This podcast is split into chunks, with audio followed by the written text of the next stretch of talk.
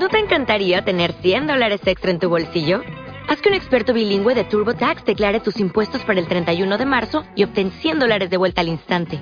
Porque no importa cuáles hayan sido tus logros del año pasado, TurboTax hace que cuenten. Obtén 100 dólares de vuelta y tus impuestos con 100% de precisión. Solo con Intuit TurboTax. Debes declarar para el 31 de marzo. Crédito solo aplicable al costo de la presentación federal con TurboTax Full Service. Oferta sujeta a cambios o cancelación en cualquier momento. Capítulo 1. Inglaterra, 1806. Querida señorita March, le ruego que me perdone por tener el atrevimiento de ponerme en contacto con usted de un modo tan poco convencional y... Dígame, señorita Wickersham, ¿tiene alguna experiencia? En algún lugar de la extensa mansión jacobina sonó un golpe tremendo. Aunque el corpulento mayordomo que estaba realizando la entrevista se encogió y el ama de llaves que permanecía atenta junto a la mesita de té soltó un chillido audible, Samantha ni siquiera parpadeó. Lo que hizo fue sacar un taco de papeles del bolsillo lateral de la desgastada maleta de cuero que tenía a sus pies con uno de sus guantes blancos. Estoy segura de que encontrará mis cartas de referencia en orden, señor Beckwith. Aunque era mediodía, en el modesto salón había una luz abismal. Los rayos de sol que entraban por las rendijas de las gruesas cortinas de terciopelo se reflejaban en la suntuosa alfombra turca de color rubí. Las velas esparcidas por las mesas llenaban las esquinas de sombras temblorosas. La habitación olía a cerrado, como si no la hubieran ventilado durante siglos. De no haber sido por la ausencia de festones negros sobre las ventanas y los espejos, Samantha habría jurado que una persona muy querida había muerto recientemente. El mayordomo cogió los papeles y los desplegó. Mientras el ama de llaves estiraba su largo cuello para mirar por encima de su hombro, Samantha rezó para que la débil luz jugara a su favor y les impidiera ver bien las firmas garabateadas. La señora Philpott era una mujer atractiva de edad indeterminada, tan elegante y delgada como redondo era el mayordomo. Aunque no tenía arrugas en la cara, el moño negro que llevaba en la nuca estaba cubierto de canas. Como puede ver, trabajé durante dos años como institutriz para Lord Lady Carstairs, le informó Samantha mientras el señor Beckwith ojeaba rápidamente los papeles. Cuando continuó la guerra, me uní a otras institutrices como voluntaria para atender a los marineros y los soldados que volvían heridos del mar del frente. El ama de llaves apretó un poco los labios. Samantha sabía que aún había gente que creía que las mujeres que cuidaban a los soldados eran poco más que cantineras. Criaturas indecentes que ni siquiera se ruborizaban al ver a un desconocido desnudo. Al sentir que el calor le subía por la cara, Samantha levantó un poco más la barbilla. El señor Beckwith la examinó por encima de sus gafas de montura metálica. Debo confesar, señorita Wickersham, que es un poco más joven de lo que habíamos pensado. Un trabajo tan arduo requiere más y madurez. Quizá una de las otras aspirantes y se detuvo al ver que Samantha arqueaba las cejas. Yo no veo ninguna otra aspirante, señor Beckwith señaló ajustándose las gafas en la nariz con un dedo. Con el generoso sueldo que ofrecían en el anuncio, esperaba ver fuera una larga cola. Entonces se oyó otro golpe, más cerca aún que el último, que sonó como si una especie de bestia fuera hacia su guarida. La señora Philpott rodeó rápidamente la silla haciendo crujir sus enaguas almidonadas. Un poco más de té, querida, al inclinar la tetera de porcelana le temblaba tanto la mano que el té se derramó en el plato de Samantha y cayó sobre su regazo. Gracias, murmuró Samantha frotando la mancha con el guante subrepticiamente. El suelo se estremeció visiblemente bajo sus pies, al igual que la señora Philpott. El rugido amortiguado que siguió fue aderezado con una retaíla de juramentos incomprensibles. Ya no había ninguna duda. Alguien o algo se estaba acercando. Lanzando una mirada de pánico a la doble puerta dorada que conducía a la cámara contigua, el señor Beckwith se puso de pie con su frente prominente brillando de sudor. Puede que no sea el momento más oportuno y, mientras le devolvía a Samantha las cartas de referencia, la señora Philpott le quitó la taza y el plato de la otra mano y los depositó en el carrito del té con un ruidoso repiqueteo. Beckwith tiene razón, querida. Tendrá que perdonarnos. Es posible que nos hayamos precipitado y la mujer obligó a Samantha a levantarse e intentó alejarla de la puerta empujándola hacia los ventanales que conducían a la terraza, que estaban cubiertos por unas gruesas cortinas. Mi bolsa. Protestó Samantha lanzando una mirada de impotencia a la maleta por encima del hombro. No se preocupe, le aseguró la señora Philpott rechinando los dientes en una amable sonrisa. Uno de los criados la llevará a su coche. Mientras crecía el estruendo de los golpes y las blasfemias, la mujer clavó las uñas en la resistente lana marrón de la manga de Samantha para que se moviera. El señor Bequid las rodeó rápidamente y abrió uno de los balcones, inundando la penumbra con el radiante sol de abril. Pero antes de que la señora Philpop pudiera hacer salir a Samantha cesó el misterioso alboroto. Los tres se volvieron a la vez para mirar las puertas doradas al otro lado de la habitación. Durante un momento no se oyó nada excepto el suave tic-tac del reloj francés que había sobre la chimenea. Luego llegó un ruido muy extraño, como si hubiera algo arañando las puertas. Algo grande. Y furioso. Samantha dio un paso involuntario hacia atrás. El ama de llaves y el mayordomo intercambiaron una mirada aprensiva. Al abrirse las puertas dieron un fuerte golpe a las paredes opuestas. Pero enmarcado por ellas no había una bestia, sino un hombre, o lo que quedaba de él después de deshacerse de la capa de barniz de la distinción social. El pelo oscuro y desaliñado le caía por debajo de los hombros. Hombros que casi llenaban la anchura de la puerta. De sus estrechas caderas colgaban unos pantalones de ante que marcaban todas las curvas de sus musculosas piernas. Su mandíbula estaba ensombrecida por una barba de varios días que le daba un aire de pirata. Si hubiera tenido un machete entre los dientes, Samantha habría huido de la casa temiendo por su honor. Llevaba calcetines, pero sin botas. Alrededor del cuello tenía un pañuelo flojo y arrugado, como si alguien hubiera intentado anudarlo varias veces y se hubiera dado por vencido. A su camisa de lino le faltaban la mitad de los botones, revelando un trozo de pecho bien musculado con un fino vello dorado. Allí plantado en el umbral de la puerta, inclinó la cabeza en un ángulo extraño, como si estuviera escuchando algo que solo él podía oír, aleteando su aristocrática nariz. Samantha sintió un hormigueo en la nuca. No podía librarse de la sensación de que lo que estaba buscando era su olor. Cuando casi se había convencido de que era ridículo, empezó a caminar hacia adelante con la gracia de un depredador natural, derecho hacia ella. Pero un banco abarrotado de cosas se interpuso en su camino. Aunque intentó lanzar un grito de advertencia, se tropezó con el banco y cayó al suelo.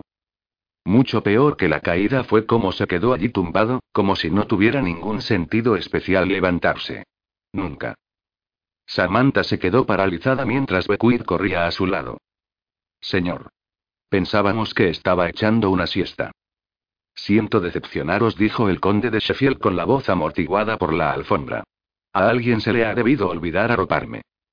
Mientras se libraba de su sirviente y se levantaba tambaleándose, el sol que entraba por la ventana abierta le dio de lleno en la cara.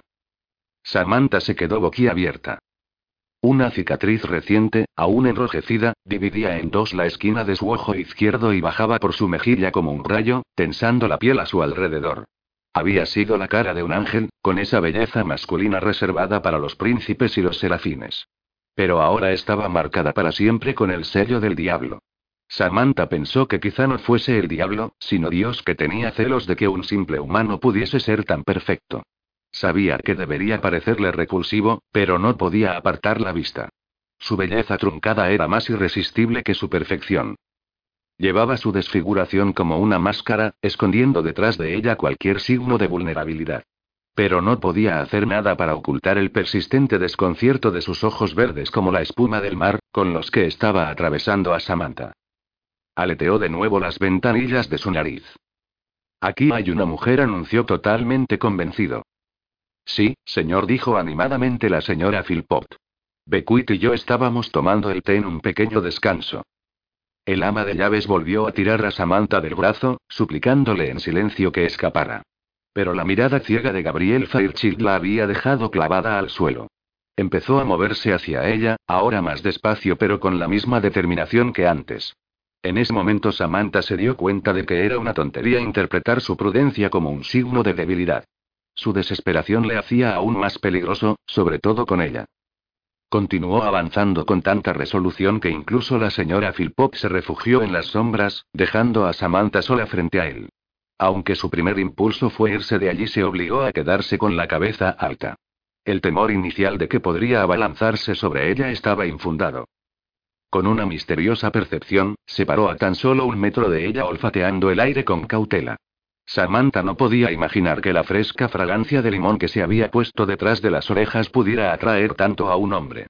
pero la expresión de su cara mientras llenaba los pulmones con su perfume hizo que se sintiera como en un arena esperando el placer del sultán, y su piel se estremeció como si estuviera tocándola por todas partes sin levantar un dedo. Cuando empezó a rodearla giró con él, siguiendo un instinto primitivo que no confiaba en que estuviera detrás de ella. Por fin se detuvo, tan cerca que pudo sentir el calor animal que irradiaba de su piel y contar cada una de las pestañas de punta dorada que bordeaban esos ojos extraordinarios. ¿Quién es ella? preguntó mirando justo por encima de su hombro izquierdo. ¿Y qué quiere? Antes de que alguno de los sirvientes pudiera articular una respuesta, Samantha dijo con firmeza. Ella, señor, es la señorita Samantha Wickersam, y ha venido a solicitar el puesto de enfermera. El conde desvió su mirada vacía hacia abajo, frunciendo los labios como si le pareciese divertido que su presa fuera tan pequeña. ¿Quiere decir niñera? Alguien que pueda cantarme para que me duerma, me dé de comer en la boca y me limpie y vaciló el tiempo suficiente para que los dos criados se encogieran de miedo y la barbilla si se me cae la baba. No tengo voz para cantar nanas, y estoy segura de que es perfectamente capaz de limpiarse la barbilla, respondió Samantha tranquilamente. Mi trabajo consistiría en ayudarle a adaptarse a sus nuevas circunstancias. Él se acercó a ella aún más. ¿Y si no quiero adaptarme? ¿Y si quiero que me dejen solo para que pueda pudrirme en paz? La señora Philpop se quedó boquiabierta, pero Samantha se negó a escandalizarse. No tiene que ruborizarse por mí, señora Philpop. Puedo asegurarle que estoy acostumbrada a los arrebatos infantiles. Cuando trabajaba como institutriz a mis pupilos les gustaba probar los límites de mi paciencia cogiendo rabietas cuando no se salían con la suya. Al ser comparado con un niño de tres años, el conde bajó la voz hasta que se convirtió en un gruñido amenazador. ¿Y debo suponer que les quitó ese hábito? Con el tiempo adecuado, y paciencia. Y parece que en este momento tenemos esas dos cosas. Cuando se volvió de repente hacia el señor Beckwith y la señora Philpop Samantha se asustó. ¿Qué les hace pensar que esta será distinta de las otras? ¿Las otras? repitió Samantha arqueando una ceja. El mayordomo y el ama de llaves intercambiaron una mirada de culpabilidad. El conde se dio la vuelta de nuevo. Supongo que no le han hablado de sus predecesoras. Veamos, la primera fue la vieja Cora Gringot. Estaba casi tan sorda como yo ciego. Hacíamos una buena pareja. Me pasaba la mayor parte del tiempo buscando a tientas su trompetilla para hablarle por ella. Si no me falla la memoria, creo que duró menos de 15 días. Empezó a pasearse de un lado a otro por delante de Samantha dando exactamente cuatro pasos hacia adelante y cuatro pasos hacia atrás con sus largas zancadas. Resultaba fácil imaginarle paseando por la cubierta de un barco con ese dominio, su pelo dorado al viento y su mirada penetrante fija en el horizonte. Luego vino esa muchacha de Lancashire. Era tan tímida que apenas hablaba susurrando. Ni siquiera se molestó en cobrar su sueldo o en recoger sus cosas cuando se marchó. Se fue gritando en mitad de la noche como si la persiguiera un loco. Me lo imagino, murmuró Samantha. Tras una breve pausa continuó paseándose. Y la semana pasada perdimos a la querida viuda Hawkins. Parecía más fuerte y más inteligente que las otras. Antes de salir de aquí muy enfadada le recomendó a Beckwith que contratara a un cuidador de animales, porque era evidente que su amo debía estar en una jaula. Samantha se alegró de que no pudiera ver que estaba torciendo los labios. Ya ve, señorita Wickersam, que soy un caso perdido. Así que puede volver a la escuela o la guardería de donde vino. No hace falta que pierda más su precioso tiempo. Ni el mío. Señor. Protestó Beckwith. No es necesario que sea rudo con la joven dama. ¿Joven dama? Ja. Al extender una mano el conde estuvo a punto de decapitar un ficus que parecía que no habían regado en más de una década. Puedo decir por su voz que es una criatura avinagrada sin una pizca de dulzura femenina. Si hubieseis querido buscarme una mujer, en Fleet Street podríais haber encontrado una mejor. No necesito una enfermera. Lo que necesito es un buen y, señor. Gritó la señora Philpott. Puede que su amo fuese ciego, pero no estaba sordo. Su súplica escandalizada le hizo callarse con más eficacia que un golpe. Con el fantasma de un encanto que debía haber sido su segunda naturaleza, giró sobre un talón e hizo una reverencia a un orejero justo a la izquierda de donde estaba Samantha. Le ruego que me perdone por mi arrebato infantil, señorita. Le deseo un buen día, y una buena vida. Reorientándose hacia las puertas del salón, avanzó hacia adelante negándose a andar más despacio o ir tanteando su camino. Podría haber alcanzado su destino si no se hubiera golpeado la rodilla con la esquina de una mesa de caoba con tanta fuerza que Samantha hizo un gesto de compasión. Lanzando un juramento, dio a la mesa una violenta patada y la estrelló contra la pared. Le costó tres intentos encontrar los pomos de marfil, pero por fin consiguió cerrar las puertas detrás de él con un golpe impresionante. Mientras se retiraba a las profundidades de la casa, los ruidos y las blasfemias esporádicas se fueron desvaneciendo. Tras cerrar suavemente la ventana, la señora Philpott volvió al carrito y se sirvió una taza de té. Luego se sentó en el borde del sofá como si fuera una invitada, entrechocando ruidosamente la taza contra el plato. El señor Beckwith se hundió pesadamente a su lado. Sacando un pañuelo almidonado del bolsillo de su chaleco, se secó el sudor de la frente antes de lanzar a Samantha una mirada contrita. Me temo que le debemos una disculpa, señorita Wickersam. No hemos sido del todo sinceros. Samantha se acomodó en el orejero y cruzó las manos enguantadas sobre su regazo, sorprendida al descubrir que también ella estaba temblando. Agradecida por el refugio que proporcionaban las sombras, dijo. Bueno, el conde no es el pobre inválido que describían en su anuncio. No ha sido él mismo desde que volvió de esa maldita batalla. Si le hubiera conocido antes y la señora Philpott tragó saliva con sus ojos grises llenos de lágrimas. Beckwith le dio su pañuelo. Lavinia tiene razón. Era todo un caballero, un auténtico príncipe. A veces pienso que el golpe que le dejó ciego también le afectó a la mente. Al menos a sus modales, dijo Samantha secamente. Su ingenio no parece haber sufrido ningún daño. El ama de llaves se pasó el pañuelo por su estrecha nariz. Era un chico brillante, siempre tan rápido con los números y las respuestas.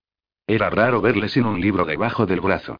Cuando era pequeño tenía que quitarle la vela a la hora de acostarle por miedo a que metiera un libro en la cama y quemara las mantas. Samantha se estremeció al darse cuenta de que también le habían privado de ese placer. Era difícil imaginar una vida sin el consuelo que podían proporcionar los libros.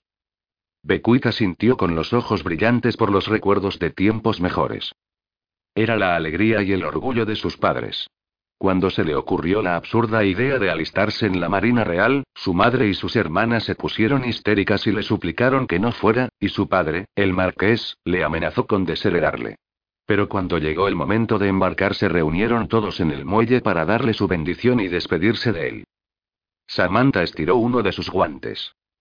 No es muy frecuente que un noble, sobre todo siendo el primogénito, decida hacer una carrera naval, ¿verdad?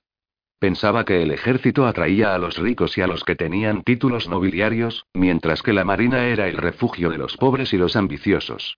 No dio ninguna explicación intervino la señora Philpott. Solo dijo que tenía que seguir a su corazón donde quiera que le llevara. Se negó a comprar un rango como hacía la mayoría de la gente, e insistió en llegar ahí por sus propios méritos. Cuando recibieron la noticia de que le habían ascendido a teniente a bordo del Victory, su madre lloró de alegría, y su padre estaba tan orgulloso que estuvo a punto de reventar los botones de su chaleco. El Victory murmuró Samantha. El nombre a ese barco había sido profético. Con la ayuda de otras naves derrotó a la armada de Napoleón en Trafalgar, destruyendo el sueño del emperador de dominar los mares. Pero el precio de la victoria fue muy elevado. El almirante Nelson ganó la batalla, pero perdió su vida, como muchos de los jóvenes que lucharon valerosamente a su lado. Sus deudas estaban saldadas, pero Gabriel Fairchild seguiría pagando el resto de su vida. Samantha sintió un arrebato de ira. Si tiene una familia tan fiel, ¿dónde están ahora? Viajando por el extranjero. En su residencia de Londres. Después de responder al unísono, los sirvientes intercambiaron una mirada de vergüenza. La señora Philpott suspiró.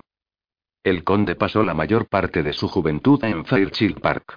De todas las propiedades de su padre, siempre fue su favorita.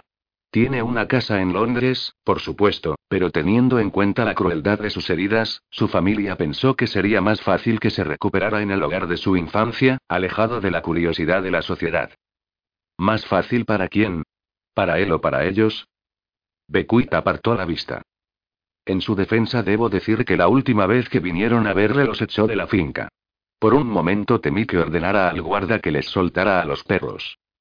Dudo que fuera tan difícil librarse de ellos. Samantha cerró un momento los ojos e hizo un esfuerzo para recuperar la compostura. No tenía ningún derecho a juzgar a su familia por su falta de lealtad. Han pasado más de cinco meses desde que resultó herido. ¿Le ha dado su médico alguna esperanza de que pueda recuperar algún día la vista? El mayordomo movió la cabeza con tristeza. Muy pocas. Solo hay uno o dos casos documentados en los que se ha logrado subsanar una pérdida tan grande. Samantha inclinó la cabeza. El señor Beckwith se levantó. Con sus mejillas canosas y su expresión abatida parecía un bulldog melancólico. Espero que nos perdone por malgastar su tiempo, señorita Wickersam. Sé que ha tenido que alquilar un coche para venir aquí. Y estaré encantado de pagar de mi bolsillo su regreso a la ciudad. Samantha se puso de pie. Eso no será necesario, señor Beckwith. De momento no voy a volver a Londres. El mayordomo intercambió una mirada de desconcierto con la señora Philpott. Disculpe. Samantha se acercó a la silla que había ocupado en un principio y cogió su maleta.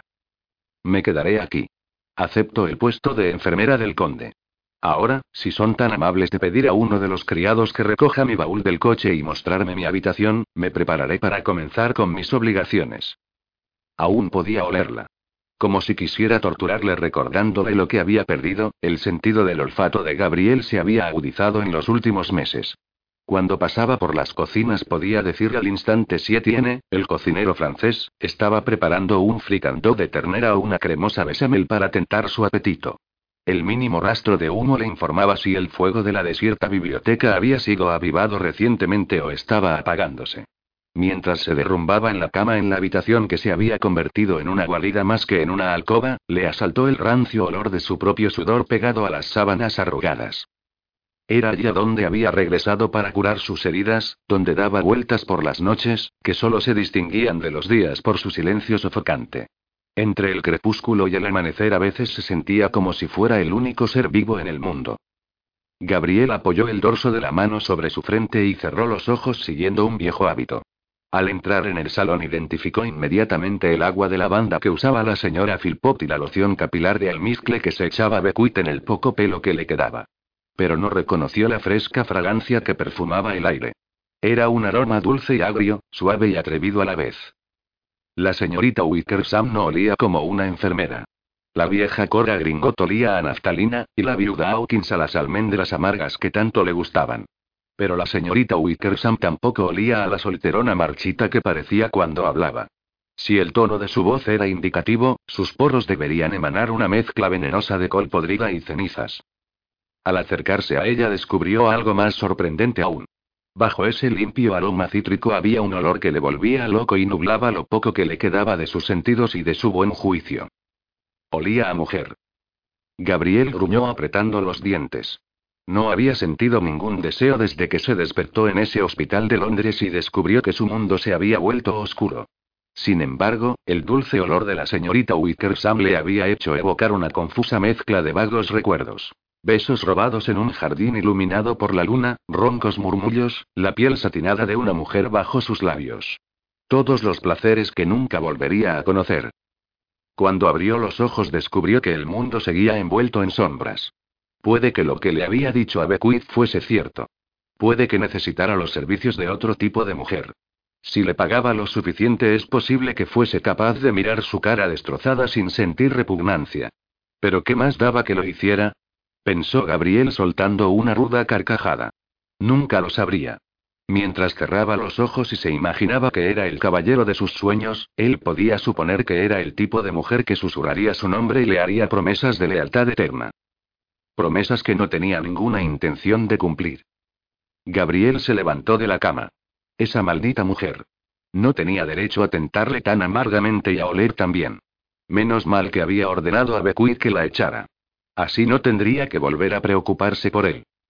Capítulo 2. Querida señorita March, a pesar de mi reputación, puedo asegurarle que no tengo la costumbre de entablar correspondencia clandestina con todas las jóvenes hermosas que me gustan y... Al día siguiente, mientras Samantha bajaba a tientas por la curvada escalera que conducía al corazón de Fairchild Park, casi se sentía como si se hubiera quedado ciega. No habían abierto ni una sola ventana de la mansión, como si la casa, al igual que su amo, se hubiera sumido en el reino de la oscuridad eterna. Al pie de las escaleras había una vela que daba la luz suficiente para ver que las huellas que había dejado en la barandilla estaban cubiertas de polvo. Haciendo una mueca, las quitó con su falda. Con el tono pardo del cachemir dudaba que nadie se diera cuenta. A pesar de la sofocante penumbra era imposible ocultar por completo la legendaria riqueza de los Fairchill, que había hecho que la noble familia fuera la envidia de todo el mundo. Intentando no sentirse intimidada por el despliegue de tantos siglos de privilegio, Samantha bajó de las escaleras al vestíbulo. La casa se había modernizado desde los tiempos de los paneles oscuros y los arcos Tudor de sus sombrías raíces jacobinas. Las sombras bailaban sobre el reluciente mármol italiano de veta rosada bajo sus pies. Todas las molduras y las cornisas, todos los relieves de flores y jarrones que adornaban los revestimientos de madera habían sido dorados o bronceados. Incluso la modesta alcoba que la señora Philpott había asignado a Samantha tenía una vidriera sobre la puerta y tapices de seda en las paredes. Becuit había insistido en que su amo era un auténtico príncipe. Contemplando la opulencia que le rodeaba, Samantha suspiró. Quizá no fuese tan difícil reclamar ese título si uno había crecido en un palacio. Resuelta a encontrar a su nuevo paciente, decidió emplear una de sus propias armas. Inclinando la cabeza hacia un lado, se quedó quieta y escuchó. No oyó gritos ni golpes, sino el tintineo musical de platos y vasos. Un sonido que acabó siendo menos musical cuando hubo una explosión de cristales rotos seguida de un juramento salvaje. Aunque Samantha hizo una mueca, en sus labios se perfiló una sonrisa triunfante. Recogiéndose la falda, atravesó el salón donde se había realizado su entrevista y salió por la puerta opuesta siguiendo el ruido. Mientras recorría las estancias desiertas tuvo que esquivar varias señales del paso del conde. Sus sólidos botines crujieron sobre la porcelana rota y las astillas de madera. Al detenerse para enderezar una delicada silla chipendale, la cara agrietada de una figurita china se rió de ella. La destrucción no era sorprendente dada la inclinación de Gabriela de ambular por la casa sin tener en cuenta su falta de visión. Luego pasó por debajo de un bonito arco. La ausencia de ventanas en el comedor negaba a la cavernosa estancia incluso un resquicio de luz. Si no hubiera sido por las velas que resplandecían a ambos extremos de la majestuosa mesa, Samantha podría haber pensado que se encontraba en la cripta familiar. Un par de criados con librea custodiaban el aparador de caoba bajo la atenta mirada de Bequit. Ninguno de ellos pareció darse cuenta de que Samantha se encontraba en la puerta. Estaban demasiado ocupados observando todos los movimientos que hacía su amo. Mientras el conde daba un codazo a una copa de cristal empujándola hacia el borde de la mesa, Becuit hizo una discreta señal. Uno de los criados corrió hacia adelante para coger la copa antes de que pudiera caerse. Alrededor de la mesa el suelo estaba lleno de trozos de cristal y porcelana, evidencia de sus anteriores fracasos. Samantha observó los anchos hombros y los musculosos brazos de Gabriel, sorprendida una vez más de que fuera un hombre imponente. Seguro que podía romperle el delicado cuello con los dedos pulgar e índice. Si era capaz de encontrarla, por supuesto. Su pelo brillaba con la luz de la vela, peinado solo con unos dedos impacientes desde que se había levantado de la cama. Llevaba la misma camisa arrugada del día anterior, pero ahora estaba manchada de grasa y chocolate. Y se había subido las mangas de cualquier manera hasta los codos para no arrastrar los volantes de los puños por el plato. Se llevó una loncha de bacon a la boca, rasgó un trozo de la carne tierna con los dientes y luego buscó a tientas el plato que tenía delante. Samantha frunció el ceño al ver la mesa. No había ningún cubierto a la vista. Lo cual podía explicar por qué Gabriel estaba cogiendo los huevos cocidos de una fuente de porcelana con la mano. Después de zamparse los huevos se metió un panecillo a la boca.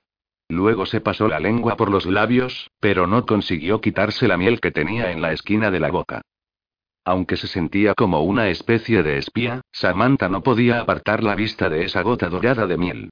A pesar de su terrible falta de modales en la mesa, había algo muy sensual en su forma de comer, en su determinación para aplacar su apetito, maldiciendo todo tipo de convenciones. Mientras cogía una chuleta y empezaba a morder la carne directamente del hueso, el jugo le caía por la barbilla. Parecía un antiguo guerrero que acabara de derrotar a sus enemigos y de raptar a sus mujeres. A Samantha no le habría sorprendido que le agitara el hueso y gritara. Más cerveza, muchacha. De repente se quedó paralizado y olfateó el aire con una expresión feroz. Samantha también abrió sus fosas nasales, pero lo único que pudo oler fue el apetitoso aroma del bacon. Dejando la chuleta en el plato, dijo con una calma inquietante. Bequit, deberías haberme informado de que acabas de traer unos limones frescos para mi té.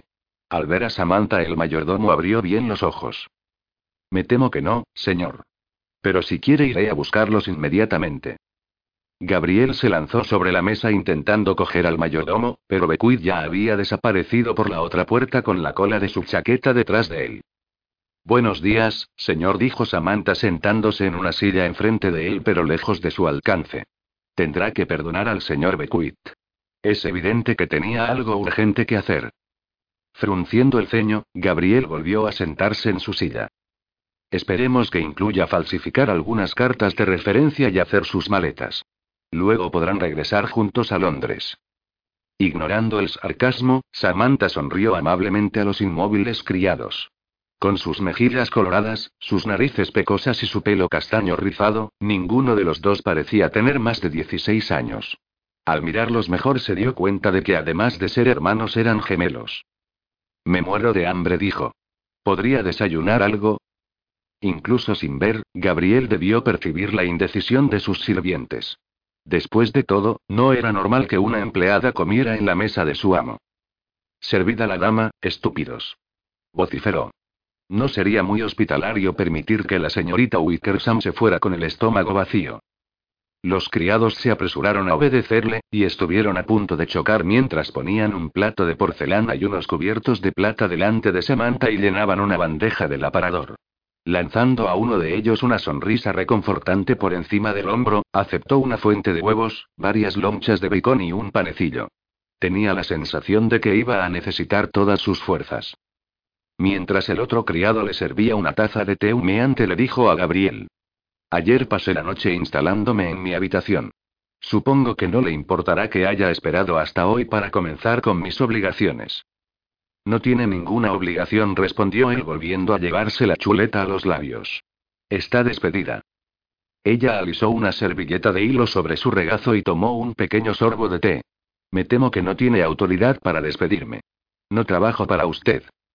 Gabriel bajó la chuleta, formando con sus cejas doradas una nube tormentosa sobre el puente de su nariz. Disculpe. Debo estar perdiendo oído también. Al parecer el señor Bequid me ha contratado siguiendo las instrucciones de su padre. Por lo tanto mi patrón es Theodore Fairchild, marqués de Tornwall. Hasta que él me informe de que mis servicios como enfermera ya no son necesarios, me esforzaré para satisfacerle a él con mi trabajo, no a usted. Bueno, es una gran suerte, ¿verdad? Porque lo único que me satisfaría a mí sería su partida inminente. Utilizando un cuchillo y un tenedor, Samantha cortó un trozo de bacon. Entonces me temo que está condenado a seguir insatisfecho. Me di cuenta en el momento en que oí su voz murmuró. Negándose a dignificar el insulto con una réplica, Samantha se metió el bacon entre los labios. Apoyando los dos codos sobre la mesa, él lanzó un violento suspiro. Dígame, señorita Wickersham, como mi nueva enfermera, ¿qué tarea le gustaría asumir primero? ¿Le gustaría darme de comer, por ejemplo? Mirando el blanco destello de sus dientes mientras mordía otro trozo de chuleta, Samantha dijo. Dado su entusiasmo desenfrenado por la comida, me preocuparía un poco acercar tanto los dedos a su boca. Uno de los criados sufrió un ataque de tos repentino, y su hermano le dio un codazo en las costillas. Gabriel cogió el último trozo de carne de la chuleta y tiró el hueso al plato, fallando su objetivo por completo. ¿Debo suponer que no aprueba mis modales en la mesa? No sabía que la ceguera impidiera usar cubiertos y servilletas. Le daría lo mismo comer con los pies. Gabriel se quedó paralizado. La piel tensa alrededor de su cicatriz palideció, haciendo que la marca del diablo pareciera más impresionante aún. En ese momento Samantha se alegró de que no tuviera un cuchillo. Echando un largo brazo sobre la silla de al lado, inclinó todo su cuerpo hacia el sonido de su voz. Aunque sabía que no podía verla, su atención era tan intensa que Samantha tuvo que contener el impulso de encogerse. Debo confesar que me intriga, señorita Wickersham. Su tono es culto, pero no logro identificar su acento. ¿Se crió en la ciudad? En Chelsea respondió dudando que hubiera tenido muchas oportunidades de frecuentar el modesto barrio al norte de Londres. Al tomar un trago demasiado generoso de té se quemó la lengua. Tengo curiosidad por saber cómo una mujer con su carácter ha venido a solicitar este empleo. ¿Qué le llevó a responder a dicha llamada? ¿La caridad cristiana? ¿Un deseo irresistible de ayudar a sus semejantes? ¿O tal vez su entrañable compasión por los más débiles? Cogiendo una cucharada de huevo de su copa de porcelana, Samantha dijo con resolución. Le entregué al señor Bequid varias cartas de referencia. Estoy segura de que las encontrará en orden. Por si no se ha dado cuenta, repuso Gabriel con un tono burlón en su voz, no he podido leerlas. Quizás usted pueda informarme de su contenido. Ella dejó a un lado la cuchara. Como le expliqué al señor Beckwith, trabajé durante casi dos años como institutriz para Lord y Lady Carstairs. Conozco a la familia. Samantha se puso tensa. ¿Hasta qué punto los conocería? Cuando se reanudaron las hostilidades con los franceses leí en el Times que muchos de nuestros nobles soldados y marineros estaban sufriendo por falta de atención. Así que decidí ofrecer mis servicios a un hospital local. Sigo sin entender por qué ha dejado de cuidar niños para curar heridas sangrientas y dar la mano a hombres que han perdido la cabeza por el dolor. Samantha hizo un esfuerzo para eliminar la pasión de su voz. Esos hombres estuvieron dispuestos a sacrificarlo todo por su país. Así que yo también puedo hacer un pequeño sacrificio por mi parte. Él resopló. Lo único que sacrificaron fue su buen juicio y su sentido común. Se vendieron a la Marina Real por un trozo almidonado de paño azul y unos galones dorados en los hombros. Ella frunció el ceño horrorizada por su cinismo. ¿Cómo puede decir algo tan cruel? Incluso el rey le felicitó por su valor. Eso no debería sorprenderle. La corona tiene una larga historia recompensando a locos y soñadores. Olvidando que no podía ver, Samantha se levantó a medias de la silla. No son locos. Son héroes. Héroes como su propio comandante, el almirante Lord Nelson. Nelson está muerto, dijo él con tono rotundo. No sé si eso lo convierte en un héroe o en un loco. Derrotada por el momento, volvió a sentarse en su silla. Gabriel se levantó, utilizando los respaldos de las sillas para rodear la mesa. Mientras sus poderosas manos se aferraban a la madera tallada de su asiento, Samantha se quedó quieta mirando hacia adelante con una respiración agitada y audible para ambos. Él se agachó tanto que sus labios estuvieron a punto de rozar peligrosamente la parte superior de su cabeza. Estoy seguro de que sus intenciones son sinceras, señorita Wickersam. Pero por lo que a mí se refiere, hasta que recobre el juicio y renuncie a su empleo solo tiene una obligación. Sus suaves palabras eran más contundentes que un grito. Mantenerse alejada de mi camino. Con esa advertencia la dejó, y al pasar junto al criado este se adelantó para ofrecerle su brazo. Aunque suponía que no debería sorprenderle que decidiera andar a ciegas por la oscuridad en vez de aceptar una pequeña ayuda, se encogió cuando en algún lugar de la casa resonó un fuerte golpe. Samantha no tenía nada que hacer, excepto pasear por las estancias oscuras de Fairchild Park. El silencio era casi tan opresivo como la penumbra. No había el bullicio que se podría esperar de una próspera casa de campo de Buckinghamshire. No había criadas pasando plúmeros por los zócalos y las barandillas, ni doncellas subiendo las escaleras con cestas de ropa limpia, ni lacayos acarreando leña para alimentar las chimeneas. Todos los hogares por los que pasaba estaban fríos y oscuros, con sus rescoldos reducidos a cenizas. Los querubines tallados de los mantos de mármol de las chimeneas la miraban con tristeza, con sus regordetas mejillas manchadas de hollín. El puñado de sirvientes que se encontró parecía andar por allí sin ninguna tarea especial entre manos. Al verla se ocultaban entre las sombras sin levantar la voz por encima de un murmullo. Ninguno de ellos parecía tener prisa por coger una escoba y barrer las astillas de los muebles y los trozos de porcelana que cubrían los suelos. Samantha abrió unas puertas dobles al final de una sombría galería. Las escaleras de mármol conducían a un inmenso salón de baile. Durante los oscuros meses de invierno no había tenido mucho tiempo para fantasear, pero ahora no pudo evitar cerrar los ojos un instante. Se imaginó el salón envuelto en un torbellino de colores, música y alegres conversaciones, y se imaginó a sí misma deslizándose por el suelo reluciente en los fuertes brazos de un hombre. Podía verle sonreír mientras ella levantaba la mano para acariciar los galones dorados que adornaban sus anchos hombros. Samantha abrió rápidamente los ojos. Moviendo la cabeza por su locura, cerró de golpe las puertas del salón de baile. Era culpa del conde. Si le permitiera realizar el trabajo para el que había sido contratada, podría mantener su traicionera imaginación bajo control. Mientras caminaba por un amplio salón, prestando tan poca atención como Gabriel a su alrededor, se golpeó el pie con una consola volcada. Lanzando un grito de dolor, saltó sobre un pie masajeándose los dedos doloridos a través del estropeado cuero de sus botas. Si hubiera llevado unas zapatillas de piel de cabrito probablemente se habrían roto con el golpe. Mirando las rendijas de sol que intentaban atravesar el sofocante peso de las cortinas de terciopelo, Samantha apoyó las manos en las caderas. Puede que Gabriel hubiera decidido enterrarse en ese mausoleo, pero ella no. Al captar un destello blanco por el rabillo del ojo, se dio la vuelta y vio a una criada con cofia saliendo de puntillas por la puerta. Eh, muchacha. La llamó. La criada se detuvo y se volvió muy despacio con una reticencia palpable. Sí, señorita. Ven aquí, por favor. Necesito que me ayudes a abrir estas cortinas. Gruñendo por el esfuerzo, Samantha empujó un pesado banco con brocados hacia la ventana. En vez de correr a ayudarla, la criada empezó a retroceder retorciendo sus pálidas y pecosas manos y moviendo la cabeza consternada. No me atrevo, señorita. ¿Qué diría el señor? Podría decir que estás haciendo tu trabajo, respondió Samantha subiendo encima del banco.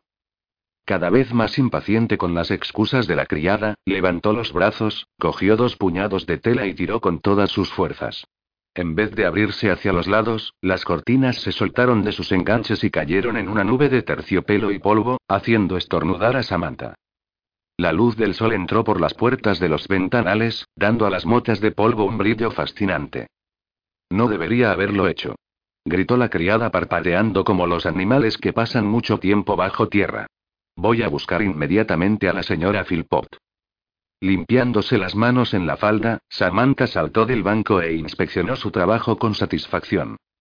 Me parece bien. Porque me gustaría tener una pequeña charla con ella. Con otro grito contenido, la asustada muchacha salió a toda prisa de la habitación. Cuando la señora Philpott entró solemnemente en el salón poco después, encontró a la nueva enfermera del conde en un precario equilibrio sobre una delicada silla Luis XIV. El ama de llaves solo pudo mirar horrorizada mientras Samantha daba un fuerte tirón a las cortinas que estaba sujetando, que se cayeron sobre su cabeza enterrándola en una nube de terciopelo verde esmeralda. Señorita Wickersam exclamó la señora Philpott levantando una mano para protegerse los ojos del sol deslumbrante que entraba por las ventanas. ¿Qué significa esto? Bajando de su atalaya, Samantha sacudió los gruesos pliegues de tela. Luego, siguiendo la escandalizada mirada del ama de llaves, asintió pesarosamente al montón de cortinas que había en el suelo. Solo iba a abrirlas, pero al ver tanto polvo pensé que no sería una mala idea airearlas un poco. Con la mano en el llavero que llevaba en la cintura como si fuese el puño de una espada, la señora Philpott se irguió. Yo soy el ama de llaves de Fairchild Park. Usted es la enfermera del señor. Airear cosas no entra dentro de sus competencias. Mirando a la mujer con cautela, Samantha abrió la ventana. Una suave brisa con olor a lilas entró en la habitación. Puede que no. Pero el bienestar de mi paciente sí. Que su amo no pueda ver la luz no significa que tenga que quedarse sin aire fresco. Limpiando sus pulmones podría mejorar su estado y su disposición. Por un momento la señora Philpott pareció quedarse intrigada. Animada por sus dudas, Samantha comenzó a dar vueltas por la habitación escenificando sus planes con entusiasmo. He pensado que primero los criados podrían barrer los cristales y retirar los muebles rotos. Luego, después de guardar todo lo que se pueda romper, podríamos poner los muebles grandes contra las paredes para dejar un camino en cada habitación para que el conde ande sin problemas. El conde pasa la mayor parte del tiempo en su alcoba. ¿Y le culpa? preguntó Samantha parpadeando con incredulidad. ¿Cómo se sentiría usted si cada vez que saliese de su habitación se arriesgase a romperse la espinilla o a abrirse la cabeza? Fue el señor quien ordenó que las cortinas permaneciesen cerradas. Y quien insistió en que se dejara todo como estaba antes y el ama de llaves tragó saliva, incapaz de terminar.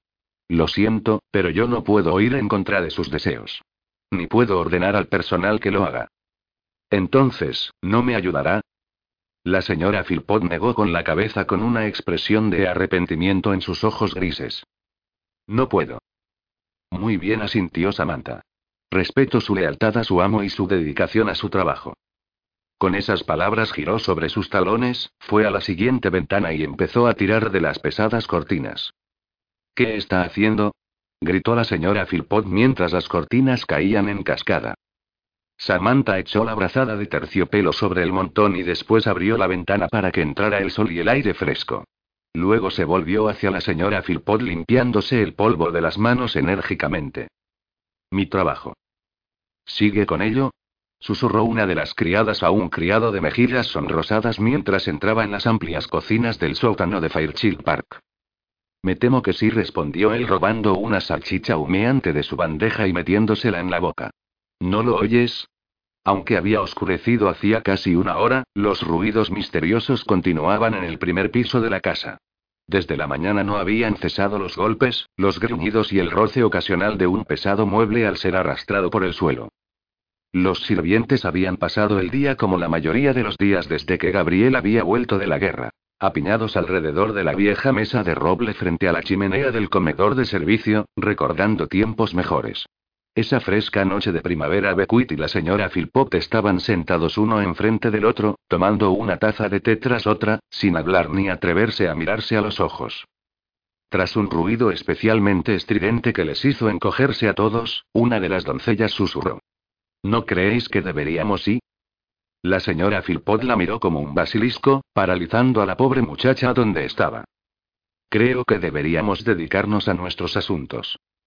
Uno de los jóvenes criados dio un paso adelante, atreviéndose a preguntar lo que todos estaban pensando.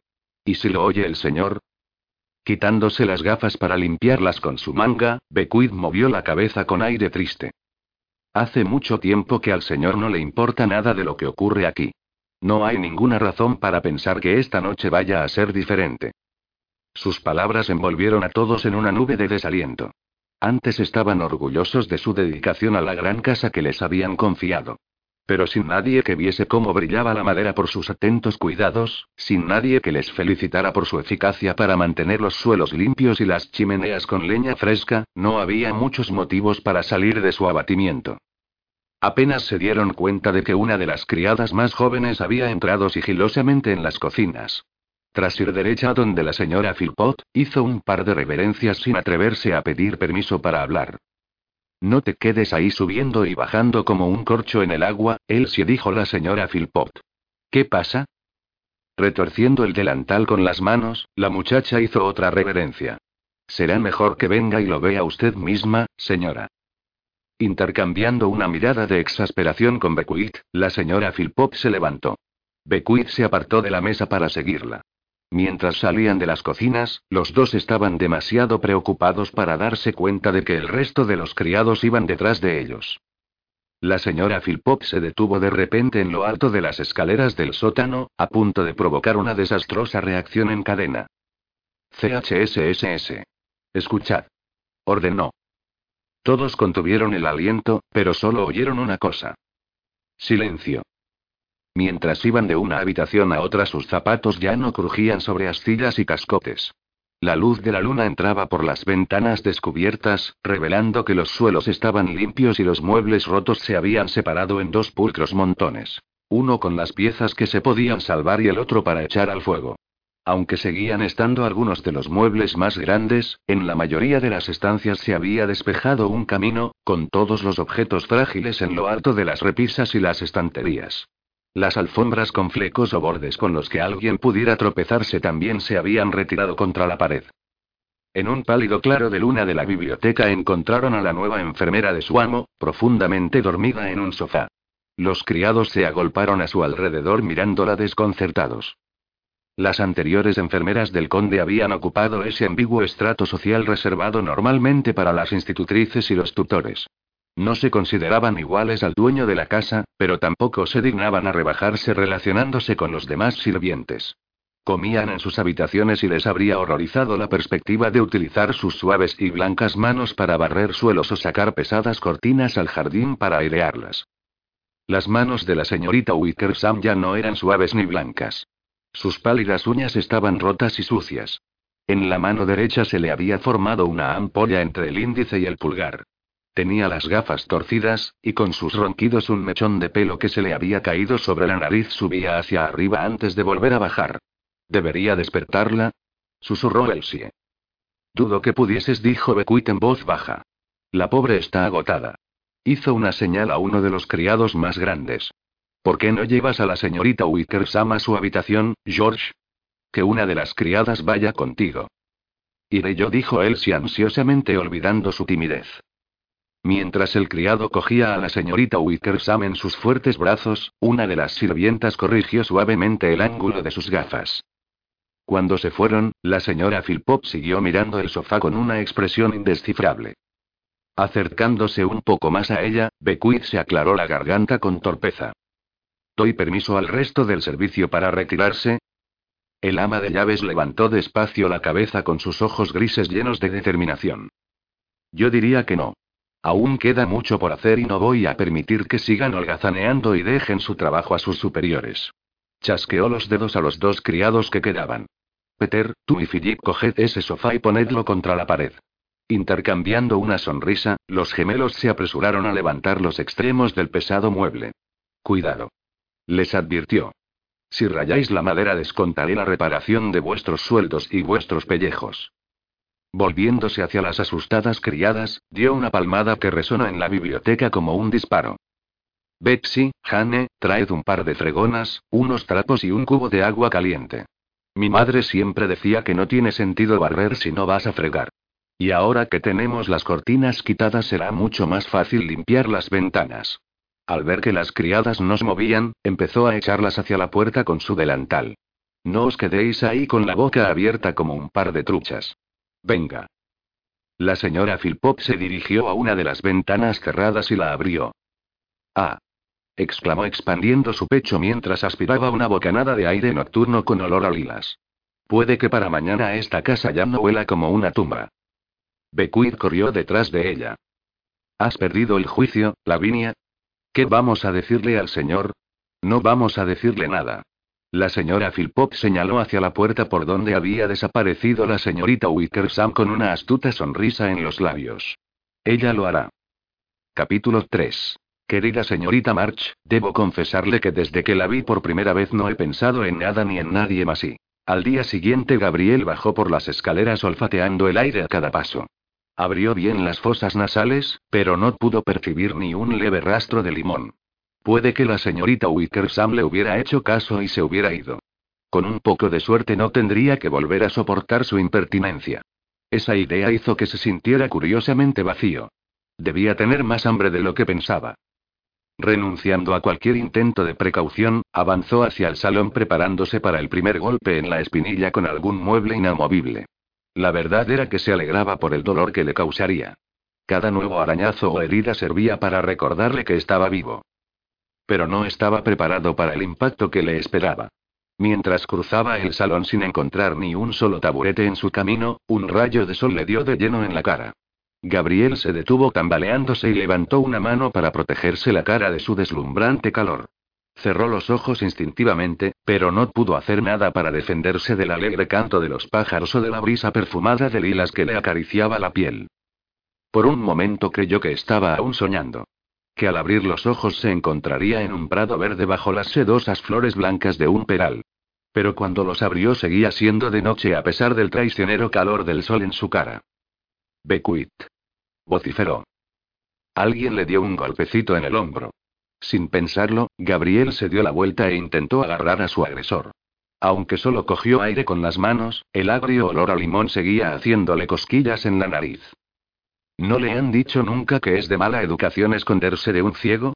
Grunó. Y parece que también peligroso.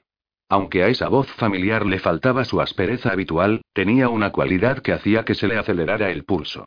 Esforzándose para dominar no solo su temperamento, Gabriel dio varios pasos hacia atrás. Puesto que era imposible evitar el agradable calor del sol, giró deliberadamente el lado izquierdo de la cara para alejar el sonido de su voz. ¿Dónde diablos está Beckwith? No estoy segura, señor, confesó su enfermera. Esta mañana parece haber una curiosa enfermedad. El desayuno no está preparado y la mayoría de los criados están aún en la cama. Gabriel extendió los brazos y dio un giro completo sin golpear ningún objeto en ninguna dirección. Entonces puede que la pregunta más apropiada sea, ¿dónde están mis muebles? Oh, no se preocupe. Siguen estando aquí. Pero hemos puesto la mayoría contra las paredes para que no se tropiece con ellos. ¿Hemos? Bueno, sobre todo yo. Durante un segundo sonó casi tan confundida como se sentía. Aunque parece que los criados decidieron echar una mano cuando yo me fui a la cama. Gabriel lanzó un suspiro cargado de una paciencia exagerada. Si todas las habitaciones son exactamente iguales, ¿cómo voy a saber si estoy en el salón o en la biblioteca? ¿O en el estercolero de la casa? Durante un maravilloso momento consiguió dejarla sin palabras. No había pensado en eso. Dijo finalmente. Quizá deberíamos decir a los criados que muevan unas cuantas piezas al centro de cada habitación para que sirvan de guías. Su falda crujía mientras se paseaba a su alrededor ensimismada en sus planes. Gabriel giró con ella manteniendo el lado derecho hacia el sonido. Si acolchamos las esquinas con edredones podría andar por la casa sin arriesgarse a hacerse daño. Sobre todo si aprende a contar. Puedo asegurarle, señorita Wickersam, que aprendí a contar cuando era pequeño. Entonces le tocó a ella suspirar. Quiero decir a contar sus pasos.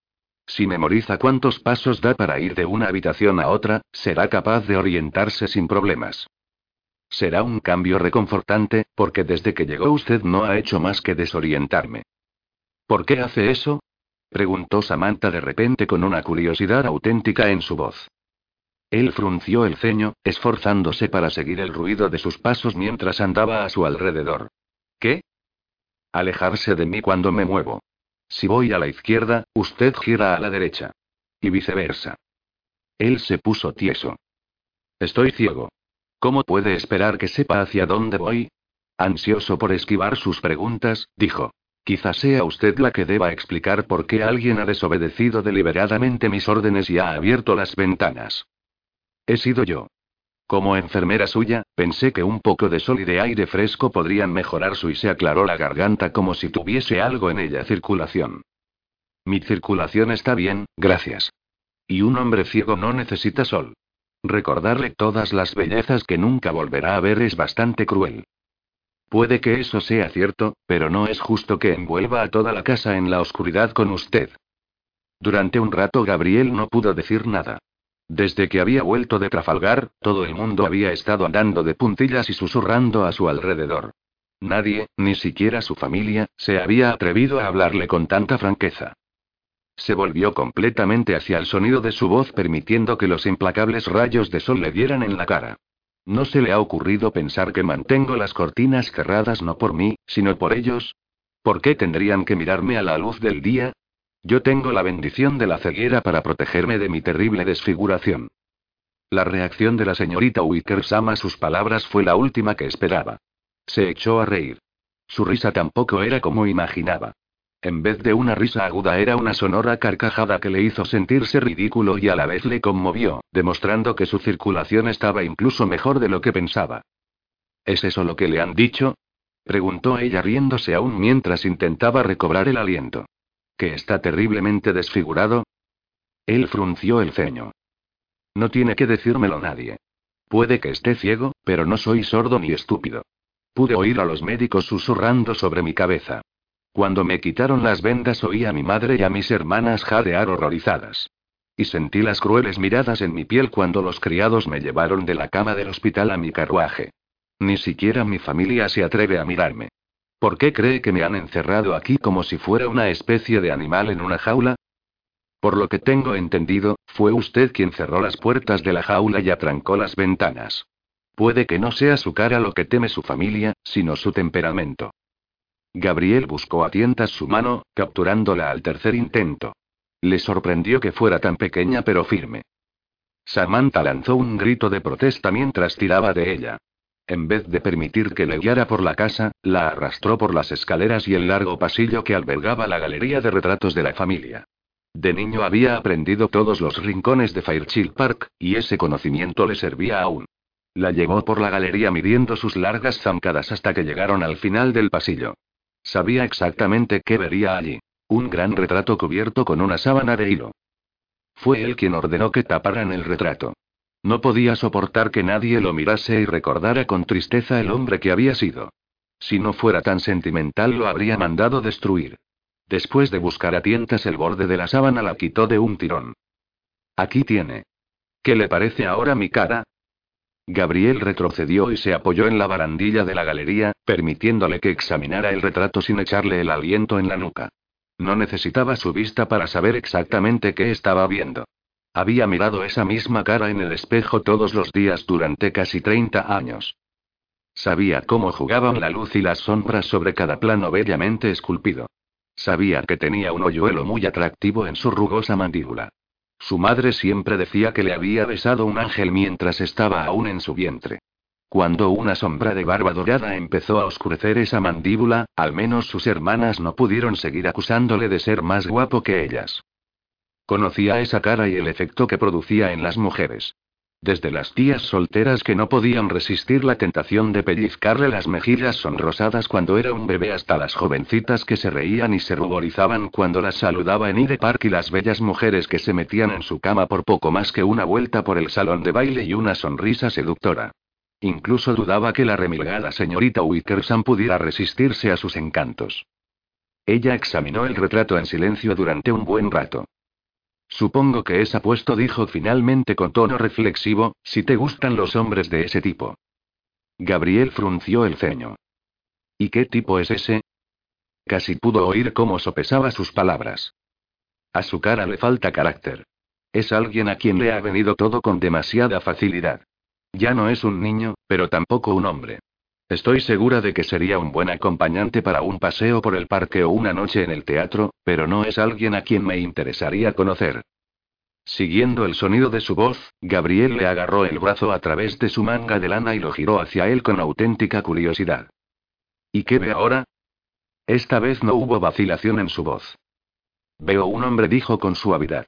Un hombre con el rugido de los cañones resonando aún en sus oídos. Un hombre golpeado por la vida, pero no vencido. Un hombre con una cicatriz que le hace fruncir la boca cuando en realidad le gustaría sonreír.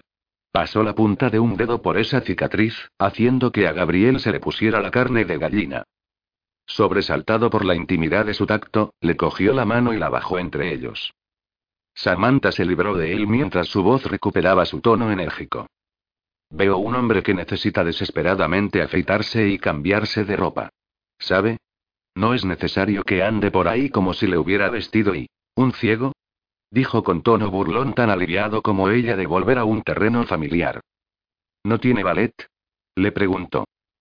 Sintiendo un tirón en el pañuelo que había encontrado en el suelo de su habitación y se había puesto de cualquier manera alrededor del cuello, le apartó bruscamente la mano. Le despedí. No soporto que nadie ronde a mi alrededor como si fuera un inválido. Ella decidió ignorar esa advertencia. No comprendo por qué. A la mayoría de los caballeros de su posición social sin problemas de vista no les importa estar con los brazos extendidos y que les vistan como si fueran niños. Si no soporta un ballet, al menos puedo decir a los criados que le den un baño caliente. A no ser que también tenga alguna objeción a bañarse. Cuando Gabriel estaba a punto de señalar que lo único a lo que tenía objeciones era a ella, se le ocurrió una idea. Puede que hubiera otro modo de animarla a irse. Un buen baño caliente no estaría mal, dijo dando un tono suave a su voz deliberadamente. Pero en el baño hay muchos riesgos para un hombre ciego. ¿Y si me tropiezo al entrar en la bañera y me doy un golpe en la cabeza? ¿Y si me resbalo en el agua y me ahogo? ¿Y si se me cae el jabón? No podría cogerlo. Volvió a buscar a tientas su mano, esta vez llevándosela a la boca y poniendo los labios en la sensible piel de su palma. Como enfermera mía, señorita Wickersham, creo que es usted quien debería bañarme. En vez de darle una bofetada por su impertinencia como se merecía, Samantha apartó la mano y dijo con suavidad. Estoy segura de que mis servicios no serán necesarios. Uno de esos jóvenes criados estará encantado de cogerle el jabón. En una cosa tenía razón. De repente a Gabriel le había apetecido sonreír. Mientras ella bajaba con resolución por las escaleras, fue lo único que pudo hacer para evitar reírse en voz alta. Samantha sostuvo el candelero en lo alto, bañando el retrato de Gabriel Fairchild con un parpadeante velo de luz. La casa estaba oscura y silenciosa a su alrededor, dormida, como esperaba que estuviese su amo. Después de su encuentro el conde había pasado todo el día encerrado en la sofocante penumbra de su habitación, negándose incluso a salir para comer. Inclinando la cabeza hacia un lado, Samantha examinó el retrato deseando ser tan inmune a sus encantos como había pretendido. Aunque estaba fechado en 1803, podrían haberlo pintado hacía mucho tiempo. El leve toque de arrogancia en la sonrisa infantil de Gabriel estaba suavizado por el brillo burlón de sus ojos verdes. Ojos que miraban hacia el futuro y todo lo que traería con anhelo y esperanza. Ojos que no habían visto nada que no debieran ver y no habían pagado un precio por ello. Samantha levantó la mano y pasó un dedo por su tersa mejilla. Pero esta vez no hubo calor ni sobresalto. Solo el frío lienzo burlándose de su triste caricia. Buenas noches, dulce príncipe, susurró mientras tapaba el retrato con la sábana. El suave verdor de la primavera cubría los prados ondulados. Unas esponjosas nubes blancas surcaban como corderos el cielo azul pastel. El pálido sol bañaba su cara de calor. Gabriel se apoyó sobre un codo y miró a la mujer que estaba durmiendo en la hierba a su lado. Una flor de peral se había posado sobre sus rizos. Sus ojos sedientos bebieron de la miel dorada de su pelo, la suave piel de melocotón de su mejilla, el húmedo coral de sus labios. Nunca había visto un matiz tan delicioso y ni tan tentador. Mientras acercaba sus labios a los de ella, sus ojos se abrieron y sus labios se curvaron en una sonrisa somnolienta, haciendo más profundos los hoyuelos que adoraba. Pero cuando ella fue a unirse a él, una nube pasó ondulando sobre el sol y su inevitable sombra eliminó todo el color de su mundo. Envuelto en la oscuridad, Gabriel se incorporó de repente en la cama con el ruido de su respiración resonando en el silencio. No tenía forma de saber si era de día o de noche. Solo sabía que le habían expulsado de su único refugio de la oscuridad, sus sueños. Echando las mantas hacia atrás, sacó las piernas de la cama y se sentó. Tras apoyar la cabeza en las manos intentó recuperar el aliento y su sentido de la orientación. No pudo evitar preguntarse qué pensaría la señorita Wickersham de su aspecto. En ese momento no llevaba nada. Quizá debería ponerse un pañuelo limpio alrededor del cuello para no ofender su delicada sensibilidad. Después de buscar a tientas un buen rato encontró la bata arrugada a los pies de la cama y se la puso. Sin molestarse en atarse el cinturón, se levantó y anduvo pesadamente por la habitación. Desorientado aún por su brusco despertar, calculó mal la distancia entre la cama y el escritorio y se dio un golpe en el pie con una de las patas de la mesa que hizo que le subiera un fuerte dolor por la pierna. Reprimiendo un juramento, se sentó en la silla y buscó a tientas el tirador de marfil del cajón del centro. Luego tanteó el interior del cajón forrado de terciopelo sabiendo exactamente qué encontraría. Un grueso paquete de cartas atado con un lazo de seda. Mientras lo sacaba le llegó a la nariz una seductora fragancia. No era colonia barata de limón comprada a un vendedor ambulante, sino un intenso perfume femenino con un toque floral. Respirando profundamente, Gabriel soltó el lazo de seda y pasó las manos por el caro papel. Las hojas estaban desgastadas y arrugadas por todos los meses que había llevado las cartas junto a su corazón. Abrió una de ellas y trazó los elegantes rasgos de tinta con la punta del dedo. Si se concentraba lo suficiente quizá pudiera distinguir una palabra e incluso una frase familiar. Palabras vacías. Frases sin sentido. Apretó la mano un poco. Luego volvió a doblar despacio la carta, pensando que era ridículo que un hombre ciego guardara cartas que ya no podía leer de una mujer que ya no le quería. Si es que le había querido alguna vez. Sea como fuere, ató cuidadosamente el lazo alrededor de las cartas antes de meterlas de nuevo en el cajón. Capítulo 4. Querida señorita March, ¿puedo esperar que me permita cortejarla con palabras dulces? Cuando Gabriel salió de su alcoba al día siguiente, desesperado por un breve respiro de su propia compañía, su suspicaz olfato solo captó la mezcla de aromas del chocolate y el bacon. Los siguió con cautela hasta el comedor preguntándose dónde estaría la señorita Wickersham. Para su sorpresa, pudo desayunar en paz sin nadie que criticara su aspecto ni sus modales en la mesa. Comió apresuradamente y con menos delicadeza que de costumbre, esperando poder regresar al refugio de sus aposentos antes de que su autoritaria enfermera saltara sobre él. Después de limpiarse la grasa de la boca con una esquina del mantel, volvió a subir corriendo las escaleras. Pero cuando fue a abrir la puerta tallada de caoba que conducía a la habitación principal, su mano solo encontró aire. Gabriel retrocedió, temiendo que con las prisas se hubiera equivocado en algún punto del camino. Entonces una voz animada dijo. Buenos días, señor. Buenos días, señorita Wickersham respondió apretando los dientes. dio un par de pasos tentativos hacia adelante con su confianza mermada por el traicionero calor del sol en su cara, la suave brisa que le acariciaba la frente y el canto melódico de algún pájaro que estaba justo fuera de la ventana abierta de su alcoba. Espero que no le importe la intromisión, dijo ella. He pensado que podríamos ventilar sus aposentos mientras estaba abajo desayunando. ¿Podríamos? repitió ominosamente preguntándose cuántos testigos iban a presenciar su asesinato. No esperaría que lo hiciera todo sola. Peter y Philip están preparando su baño matutino mientras Elsie y Anna cambian las sábanas de su cama. La señora Philpott y Meg están fuera aireando las colgaduras de su cama. Y Millie está limpiando su sala de estar. El chapoteo del agua y el zarandeo de las sábanas confirmaron su afirmación. Gabriel respiró profundamente el aire contaminado por el dulce olor a limón y el almidón de la ropa. Mientras exhalaba oyó un crujido que venía de su vestidor, como el ruido que podría hacer una rata. Una rata rechoncha y calva que llevaba un chaleco. Becuit. Vociferó Gabriel. El crujido cesó y se convirtió en un silencio sepulcral. Gabriel suspiró. Puedes salir, Becuit. Puedo oler tu loción capilar. Unos pasos lentos le informaron de que el mayordomo había salido arrastrando los pies del vestidor. Antes de que su enfermera pudiera explicar qué hacía allí, Bequid dijo. Como no quiere tener un ballet, señor, la señorita Wickersham ha sugerido que ordenemos su ropa por prendas y colores. Así podrá vestirse solo sin la ayuda de un criado. Y tú has sido tan amable de ofrecerte a realizar esa tarea. ¿Eh, bruto? murmuró Gabriel. Además de invadir el único santuario que le quedaba, su enfermera había reclutado a sus sirvientes para tomar el mando. Se preguntó cómo se había ganado su lealtad con tanta rapidez. Puede que hubiese subestimado sus encantos. Quizá fuese más peligrosa de lo que sospechaba. Déjenos, ordenó bruscamente. Una actividad frenética, con el crujido de las sábanas y el ruido de los cubos, le informó de que los criados ni siquiera iban a fingir que no le habían entendido.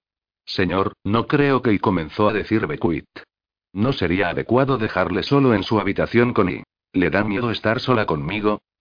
La señorita Wickersham tampoco fingió que no le había entendido. Probablemente fue el único que notó su leve vacilación. Claro que no. Ya lo habréis oído, dijo. Salí todos. El aire se agitó mientras los criados pasaban rápidamente por delante de él. Cuando sus pasos se dejaron de oír por el pasillo, preguntó. ¿Se han ido? Sí. Gabriel tanteó detrás de él hasta que encontró el pomo de la puerta. Después de cerrarla con un sonoro golpe se apoyó en ella, bloqueando su única vía de escape. No se le ha ocurrido, señorita Wickersham dijo con tono tenso, que puedo haber dejado mi puerta cerrada por una razón. Que tal vez desee que nadie entre en mi alcoba. Que necesito un poco de intimidad. Levantó la voz. Que quizá prefiera mantener un pequeño rincón de mi vida libre de su intromisión, yo creo que debería estar agradecido, respondió Samantha aspirando por la nariz. Al menos ya no huele como si tuviera cabras aquí. Gabriel lanzó una mirada furiosa hacia ella. En este momento preferiría la compañía de las cabras. Entonces la oyó abrir y cerrar la boca. Luego hizo una pausa para contar hasta diez antes de seguir hablando. Puede que hayamos empezado con mal pie, señor. Parece tener la impresión equivocada de que he venido a Fairchild Park para complicarle la vida. Desde que llegó, la palabra infierno se me ha pasado por la mente más de una vez. Ella suspiró.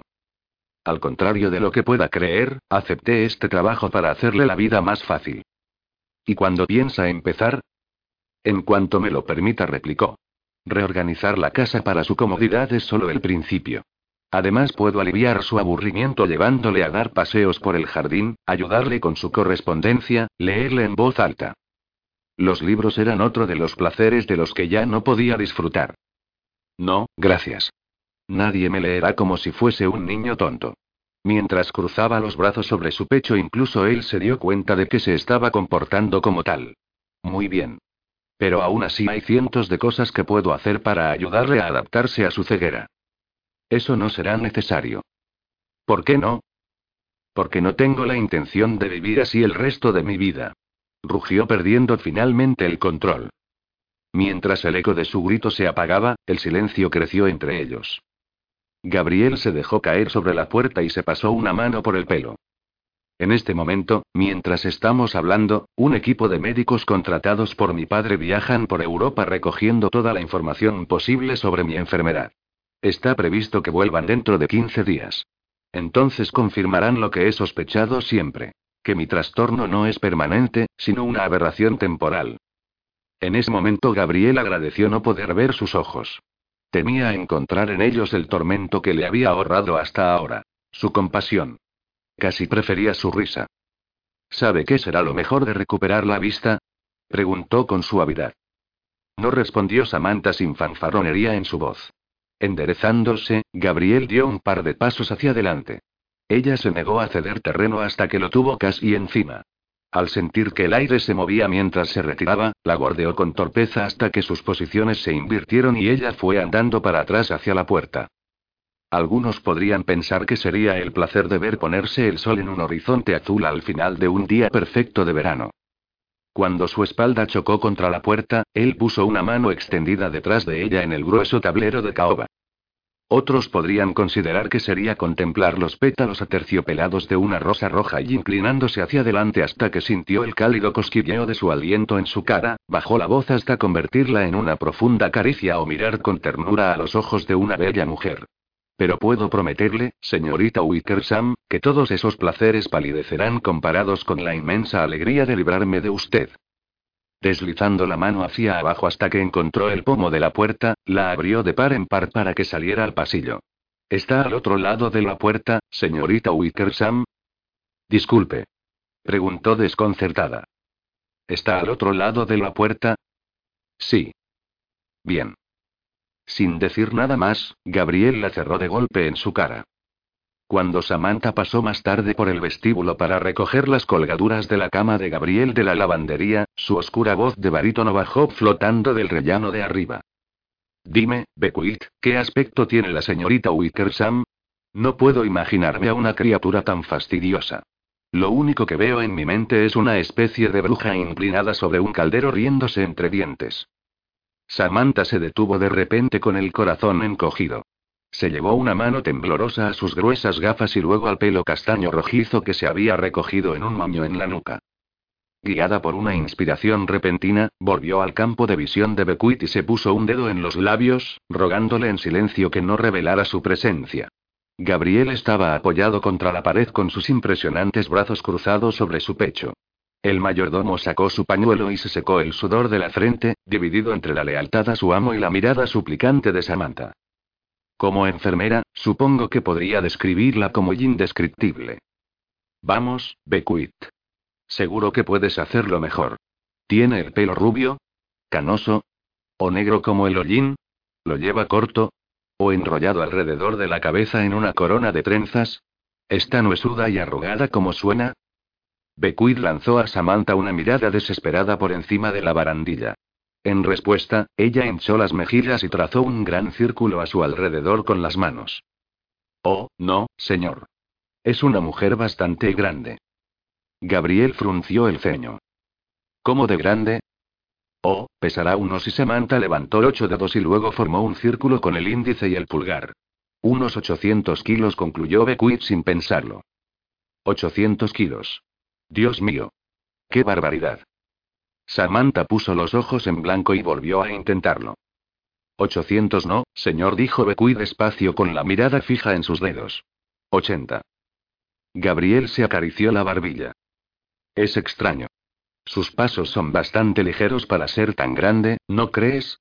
Cuando le cogí la mano, habría jurado que y movió la cabeza como si quisiera librarse de una idea inexplicable. ¿Y su cara? Bueno, y dijo Beckwith haciendo tiempo mientras Samantha cerraba las puntas de los dedos sobre su pequeña nariz y tiraba hacia afuera. Tiene una nariz puntiaguda bastante larga. Lo sabía. exclamó Gabriel triunfalmente. Y los dientes como y estrechó los ojos desconcertado mientras Samantha doblaba dos dedos sobre su cabeza. ¿Un burro? Negando con la cabeza, enrolló las manos para formar unas patas y dio unos pequeños saltitos. Un conejo. Captando por fin el espíritu del juego, Beckwith estuvo a punto de aplaudir con sus manos rechonchas. Tiene los dientes como un conejo. Gabriel resopló con satisfacción. Que sin duda alguna encajan perfectamente en su cara de caballo. Samantha se dio unos golpecitos en la barbilla. Y en la barbilla continuó el mayordomo cada vez más entusiasmado. Tiene una verruga enorme con y Samantha se puso la mano debajo de la barbilla y movió tres dedos. Tres pelos rizados que salen de ella. Gabriel se estremeció. Es aún peor de lo que sospechaba. No sé qué me llevó a pensar y... Bequit parpadeó inocentemente detrás de sus gafas. ¿Qué, señor? Gabriel esquivó la pregunta. Nada, nada. Me temo que es una consecuencia de que paso demasiado tiempo solo. Levantó una mano. Por favor, ahórrame más detalles sobre el aspecto de la señorita Wickersam. Quizás sea mejor dejar algunas cosas a la imaginación. Luego se volvió hacia las escaleras con paso firme. Samantha se puso una mano en la boca para contener la risa, pero a pesar de sus esfuerzos se le escapó un chillido. Gabriel giró despacio sobre sus talones. Ella se imaginó el aleteo de su nariz y el gesto suspicaz de sus labios. Contuvo la respiración, temiendo que el menor movimiento pudiera delatarla. Él inclinó la cabeza hacia un lado. ¿Has oído eso, Bequit? No, señor. No he oído nada. Ni siquiera el crujido de una tabla. La mirada ciega de Gabriel recorrió el suelo de abajo y se posó cerca de Samantha con una misteriosa precisión. ¿Estás seguro de que la señorita Wickersam no tiene ninguno de los atributos de un ratón? ¿Unos bigotes retorcidos? ¿Una gran pasión por el queso? ¿Una tendencia a andar por ahí espiando a la gente? La frente de Bequit estaba empezando a brillar de nuevo. Oh, no, señor. No se parece en absoluto a un roedor. Es una suerte. Porque si así fuera tendría que ponerle una trampa. Arqueando una oscura ceja, se dio la vuelta y comenzó a subir las escaleras mientras Samantha se preguntaba nerviosamente qué cebo usaría. El tañido de las campanas se extendía suavemente por el campo. Samantha se dio la vuelta y se hundió aún más en su almohada de plumas, soñando con una soleada mañana de domingo y una iglesia llena de gente sonriente.